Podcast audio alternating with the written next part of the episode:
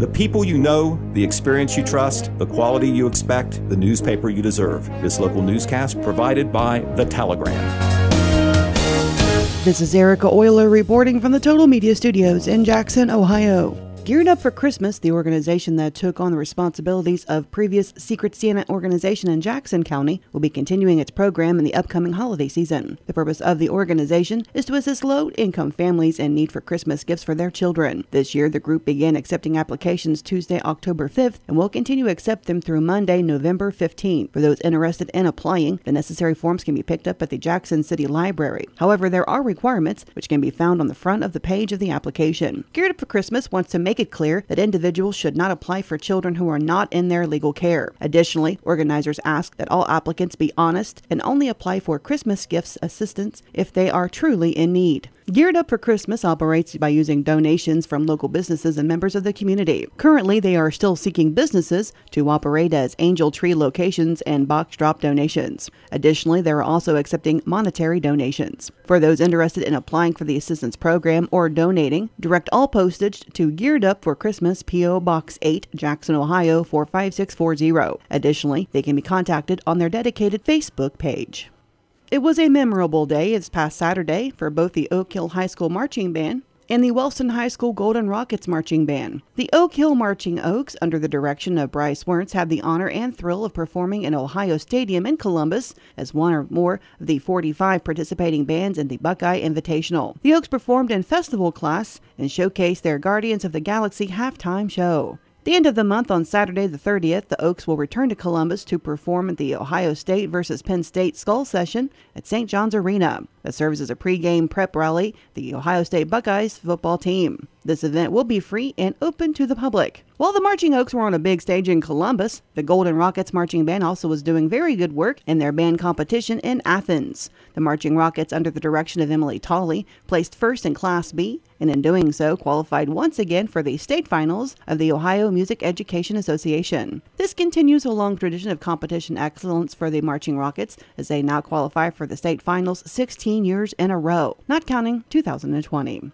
That's when the band lost its opportunity last year due to COVID 19. Now let's take a look at the high school football scores from Friday night. Jackson defeated Miami Trace 49 to 4. The Ironmen are now 7 2 overall for their season, 4 0, and alone in first place in the Frontier Athletic Conference. Wellston defeated Meigs 35 to 28 and they're now 5 and 4 overall for their season and 4 and 1 in TVC Ohio. Nelsonville York defeated Vinton County 20 to 7. The Vikings are now 5 and 3 overall and 3 and 1 in TVC Ohio. Throughout Ohio, early in person voting for the November 2nd general election has begun and will continue through November the 1st. Registered voters may vote in advance of Election Day by either securing or completing absentee ballots or voting in person at local elections offices, including the Jackson County Elections Office and the Vinton County Elections Office. Early hours for this week are Monday through Friday, 8 a.m. to 5 p.m. each day. Next week, the 25th through the 29th, it will be 8 a.m. to 7 p.m. each day. On Saturday, the 30th, 8 a.m. to 4 p.m. Sunday, the 31st, from 1 until 5, and finally on Monday the 1st from 8 a.m. until 2. Absentee ballots can be requested and have been getting mailed out since October the 5th. They're also available for pickup in all election board offices. Absentee ballots may be returned to the board office in person until Tuesday, November 2nd at 7:30 p.m. If they are to be returned by mail, they must be postmarked by the post office by Monday, November 1st. In Jackson County, those having questions regarding voter registration, absentee or early voting may call the Jackson County Board of Elections at 740-286-2905. Those with questions in Vinton County should call the Vinton County Board of Elections at 740 596 5855.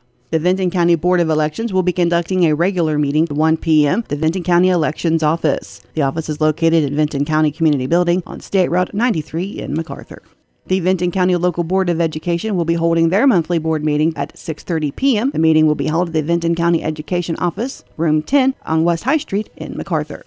Jackson County Common Pleas Court has announced that the jury trial scheduled to begin has been canceled. Therefore, prospective jurors need not report to the court as previously instructed.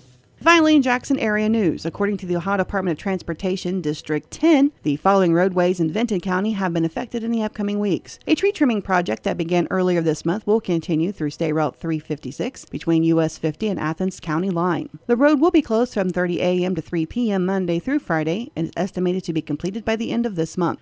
Also, Ohio Department of Transportation District 9 announces the following construction and maintenance projects in Jackson County. State Route 327 will be closed daily from 7 until 5 for five days between Loop Road intersections. Starting this week, during those periods of closure, traffic will be detoured via State Route 93, State Route 683, and U.S. Route 50. Work is estimated to be completed by Friday. And finally, Ohio Department of Transportation will be closing a section of Broadway Street in Wellston. This closure will be effect Monday through Friday from 7 a.m. until 5 p.m. from Railroad Avenue to Park Avenue. This decision was made to facilitate work being performed on the railroad crossing. For information regarding this particular closure, call 740-286-2504. This is not a city project. It will not utilize city funds. From Total Media Studios in Jackson, I'm Erica Euler, and that was your local area news.